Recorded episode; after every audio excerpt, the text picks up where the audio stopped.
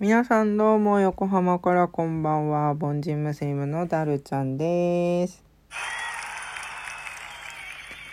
はい、最初の候補歌音どうすか？なんか音楽入れたいですよね。背景にね。でもなんか今いろいろね、あのー、なんて言うんですかあれ。著作権とかね、うるさいからね。えー、ちょっとバックグラウンドで流すっていうのがちょっとできないかなみたいな、まあ、ちゃんと調べてないから分かんないんですけどね。でも多分9割方ダメだと思います。えー、っとですねあのー、ちょっとねツイッターでえ、っと食べることにそんなになんていうか貪欲ではないから、まあ、むしろそのまあ貪欲じゃないっていうかめんどくさいから、まあ、ラマダン万歳みたいなあのことをツイートしたんですけどまあそのねあそういうこともあるんだみたいな。なんかラマダンはねちょっと前までねあの食べられないって辛いみたいな。なんかあのなんて言うんですかね。こう、えー、ちょっと前にそのラジオで話した、まあ、そのいろんな欲に対して、まあ、こう我慢をするっていう、まあ、練習する期間みたいな私はそういうふうに考えてるんですけどこう修行する時期みたいな。でまあその欲を、まあ、我慢するっていう風な意味合いで、まあ、あの今は、えー、皆さん実践されてるんですけどでもちょっと前までは、まあ、私が子供の時とかはなんかその貧しい人たちまともに食事ができない人たちの気持ちを理解するっていうのがなんか結構それが、えー、主ななんかその断食の趣旨だったような気がします。でえー、っと私、まあ、今のはそのサイド話っていうことででまあそのなんかやっぱねそのあお腹がすくってこういうことなんだみたいななんかねそれがしんどいっていう人が結構いたりしてでうちのお母さんとかあのご飯大好きなのでもうなんか本当にラマダン中はお腹が空いてイラついてで私によく八つ当たりしてきてたんですよ。そうそういうお母さんだったんですけどでも割と中東では平均的な感じかな。だからみんな引きこもるんですよね。で昼まで寝てるっていう人ほとんどかな。ラマダンの意味ないないじゃんみたいな感じですけど。なんか起きてる時間がだいたい夜みたいな人が結構多いんですよね。ねみんないつ仕事してんだろう。まあそれは置いといて。でまあなんか私はもうそのお母さんの真逆なんですよね。私食べることに全然興味ないんですよ。本当に。まあもちろんあの美味しいもの食べたら美味しいって思うしあのしっかり味わいたいしでまあなんか好き嫌いはまあなるべくしないようにはしているけどねあの食べれるものはねちゃんと食べて。ただ、うん、自分の体を生かすためにまあみんなそうだと思うんですけどでも私の場合ちょっとその、うん、深さが違くて自分の体をに、まあ、エネルギーをその注ぐためにあの私は栄養摂取してるわけでその食を楽しむために食べるってことが私にはそもそもないんですね全く。だからまあラマダンそんなしんどくないんですよ。お腹すいたって思ってもでも食べるのめんどくせえとか思ってがんなんかほんと30分ぐらい我慢してればもう全然お腹空かなくなるんですよね。で割とそう半半日どころかまあ一日そうやって過ごしても全然平気なわけで。2日丸ごと食べないってことも全然いけるかもしれないけど多分貧血で倒れますね。だからそれはちょっとしないですけどうーんでも水分は取りたいかな。うん水は好きですからねそうただねあのそのじゃあなんで？なんでそんなね食べることに興味がないのかっていうとまあこれはお、まあ、私なりの推理なんですけどであのすいませんあらかじめ言っておきますけどここからは多分聞く人によってはかなり深いな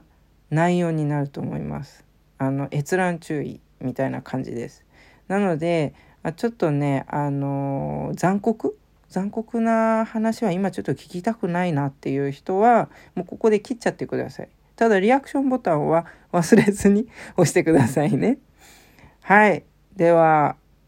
心の準備はできていますか？残酷な話全然いけるよっていう心のメンタルの強い人はここから、えー、引き続き聞いてください。えっ、ー、と私とにかく食卓が嫌いなんですね。でその理由が多分なんですけど私小さい頃あのすごく偏食がひどかったんですよ。でもうどれくらいひどいかっていうとまだうちのね自閉症の子供たちの偏食と比べると本当ひどくて子供たちの方がマシなんですよ。あの特に長男なんかまだ魚と米は食べるからいいんですけど私の場合は魚もお肉もお米もダメだったんです。でまあ野菜？唯一野菜とかが好きででフルーツもそんなに好きじゃなかったんですよね。冷たい牛乳は大好きだったからまあそれでプロテインを補ってた感じですね。でまあそういう偏食な私に対してもったいない精神の強い大阪出身の私の父がですねまあ結構厳しかったんですよ。でまあね残すなんて絶対ダメですしまあ昭和で考えると割と普通だったと思うんですけどでもうちのお父さんはやっぱ普通に手を挙げてたんですよ。で一回ね一回っていうかもう何回もあったんですけど、まあ、私があまりにもね固くもう見るだけで匂いを嗅ぐだけで「おえ!」ってなるんですよ。こうえずく感じですよ。おおえって。であの父がねまあそれで切れるわけですよ。私それ必死に我慢してこう口で手をあ手手で口を押さえてるんですけどでもやっぱりこう漏れちゃってこのおおおえつっていうんですかね。あのえずきがねこう漏れちゃうからまあお父さんとしては気持ち悪くなってしまってで殴られる。怒鳴られる殴られる蹴られるです。であの本当に食べれないのにまあそのね食えって言うわけですよ。でもう怖いから食べるんですよ。でそしたらまあ案の定もリバースするわけですね。でリバースしたらもっと切れるんですよ。髪の毛引っ張られてテーブルっていうか、まあ、椅子から引きずり下ろされて殴られてまあお母さんが仲裁に入ってくれてそこで止まるんですけどでも、まあ、例えばお母さんがいない時とかもあったのでもうそういう時は本当最悪でもうね食べれないって言ってじーっとしてるとまあお父さんがねあのその皿私が食べえっと私のお皿を片手に持って私の髪の毛を引っ張って、えー、トイレまで連れてかれてで便器の上で私の顔をそのあのプレートもうまだご飯がいっぱい乗っかってるプレートをこう押し付けるんですよ。もう本当ねあの息ができないっていう時も結構ありました。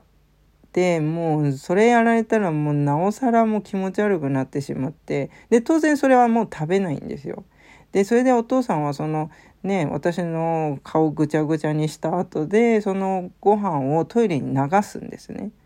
でそれをなんかこうねあのもうほぼね自分の鼻が便器の中の水に触れるんじゃないかってぐらいまでおこう押し込まれてほらお前は今このご飯を無駄にしたみたいな今考えると一体どんだけ理不尽なんだって思うんですけどまああの分かりますよ。私もやっぱね子供たちのためにご飯作るわけですからそのせっかく作ったものせっかくね食材ってそんな安くないのにやっぱ残されたりするとイラッとしたりする気持ちはすごくわかるんですけどただまあやっぱりちょっとお父さんやりすぎだったんじゃないかなって思うんですよね。私自分の子供たちそこまでしませんから。もう「あ食べないの？あじゃあいいよ」みたいな。まあそれは私が多分その気持ちが分かるからできることだと思うんですけど。でまあねそういうことがねまあなんかほんと常にねご飯食べるって食卓の時間になると私常に怒られてたんですよ。怒鳴られるか殴られるかそれどっちかどっちもか。なんかそういうのばっかりだったせいか私はレストランとか行ってもそうご飯もう食べるだけ。もう食べてさっさと済ませてさっさと出るみたいな。もうそれだけ私は食べることを楽しめないんですよ。絶対これが原因だと私は思ってるんですね。でまあうんまあでもねそのお父さんと一緒にしなかったことはエンジョイできるんですよ。例えばスイーツを食べるとかコーヒーを飲むとか。だからカフェに行くのは好きなんですよ。ね、美味しく味わえるんですけど、ただレストランとかね、家の食卓はかなり苦手です、今でも。だからラマダンは全く苦痛じゃありません。というお話です。はい。なんかなんだかんだ言って時間が来てしまいましたね。えー、不快な気持ちになった方はごめんなさい。えー、とりあえず今日はここでおしまいです。ここまでご視聴いただきありがとうございました。リアクションボタン、えー、あまりいいねとは思えない内容だけど、ねぎらいをお願いします。それでは皆さんまた。さよなら。バイバーイ。